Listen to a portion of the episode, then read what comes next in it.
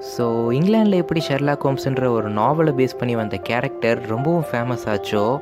Sherlock Holmes Sherlock வெப்சீரிஸ்ன்னு சொல்லி ரொம்பவும் ஃபேமஸான அந்த ஒரு கேரக்டரை பேஸ் பண்ணி மூவி டிவி சீரீஸ்னு எடுத்தாங்களோ அதே மாதிரி ஃப்ரெஞ்சில் அர்சேன் லூப்பின்ற ஒரு மாஸ்டர் மைண்டான தீஃப் அவரோட நாவல் எல்லாமே ரொம்பவும் இன்ட்ரெஸ்டிங்காக இருக்கும். அதை இன்ஸ்பயர் பண்ணி எடுத்த ஒரு சீரீஸ் தான் இன்றைக்கி நம்ம பார்க்க போகிறோம் hey guys welcome back to series freak நாலியோ இன்றைக்கி நம்ம லூப்பின்ற ஒரு ஃப்ரெஞ்ச் நாவலை பேஸ் பண்ணி வந்த ஒரு சீரீஸ் தான் பார்க்க போகிறோம் இதோட பிளாட் என்னென்னா பாரிஸில் அர்சின் அப்படின்ற ஒரு பதினாறு வயசு பையன் இருக்கான்.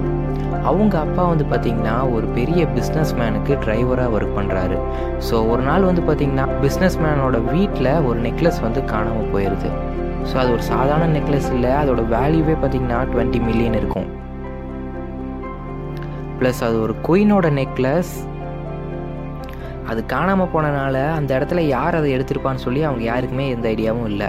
இருந்தாலுமே பார்த்தீங்கன்னா நம்ம ஹீரோவோட அப்பா வந்து அங்கே டிரைவராக ஒர்க் பண்ணிகிட்ருப்பாரு ஸோ அவர் தான் அந்த நெக்லஸை வந்து திருடிட்டாருன்னு சொல்லி ஹீரோவோட அப்பாவை வந்து ஜெயிலில் போட்டுடுறாங்க ஸோ அவர் வந்து எந்த தப்புமே பண்ணலை. அப்படி இருந்தாலுமே அவர் தான் தப்பு பண்ணாருன்னு சொல்லி அவரை ஜெயிலில் போட்டனால அந்த ஒரு டிப்ரெஷன்லேயே பார்த்தீங்கன்னா அவரும் சூசைட் பண்ணிக்கிறாரு.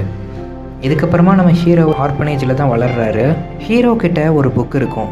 ஸோ அந்த புக்கு பார்த்திங்கன்னா அவர் அப்பா கொடுத்தது. அதனாலேயே அவர் பார்த்திங்கன்னா அந்த புக்கை வந்து படிச்சுக்கிட்டே இருப்பார்.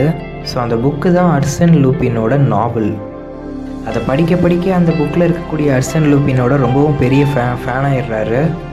அது மட்டும் இல்லாமல் அந்த கேரக்டரோட ஆட்டிடியூடு ட்ரெஸ்ஸிங் சென்ஸுன்னு அவரை மாதிரியே வந்து வளர்றாரு. அப்படியே ரொம்ப வருஷம் போயிடுது இப்போ நம்ம ஹீரோவுக்கு பார்த்திங்கன்னா ஒரு பையன் இருக்கான். அவனுக்கும் பதினாறு வயசு ஆயிடுச்சு இப்போது இந்த ஏஜில் இருக்கிறப்போ வந்து பார்த்திங்கன்னா அந்த முன்னாடி காணாமல் போன ஒரு நெக்லஸ் வந்து திரும்பி கிடச்சிருச்சு.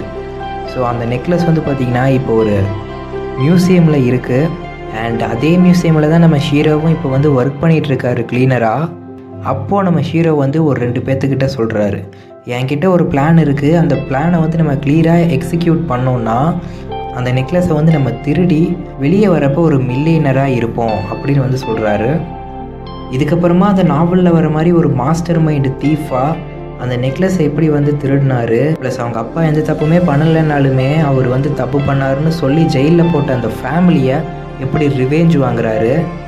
அது போக அவங்க அப்பா ஒரு இன்னசென்ட்னு சொல்லி எப்படி நம்ம ஹீரோ வந்து ப்ரூவ் பண்ண போகிறாரு இதுக்கப்புறமா என்ன நடக்க போகுதுன்றது எல்லாமே சேர்ந்தது தான் இந்த லூப்பின்ற சீரீஸ் ஸோ நீங்கள் மணி ஹைஸ்ட் உங்களுக்கு ரொம்ப பிடிச்சிருந்துச்சி அப்படின்னா கண்டிப்பாக இந்த சீரீஸ் உங்களுக்கு பிடிக்கும்.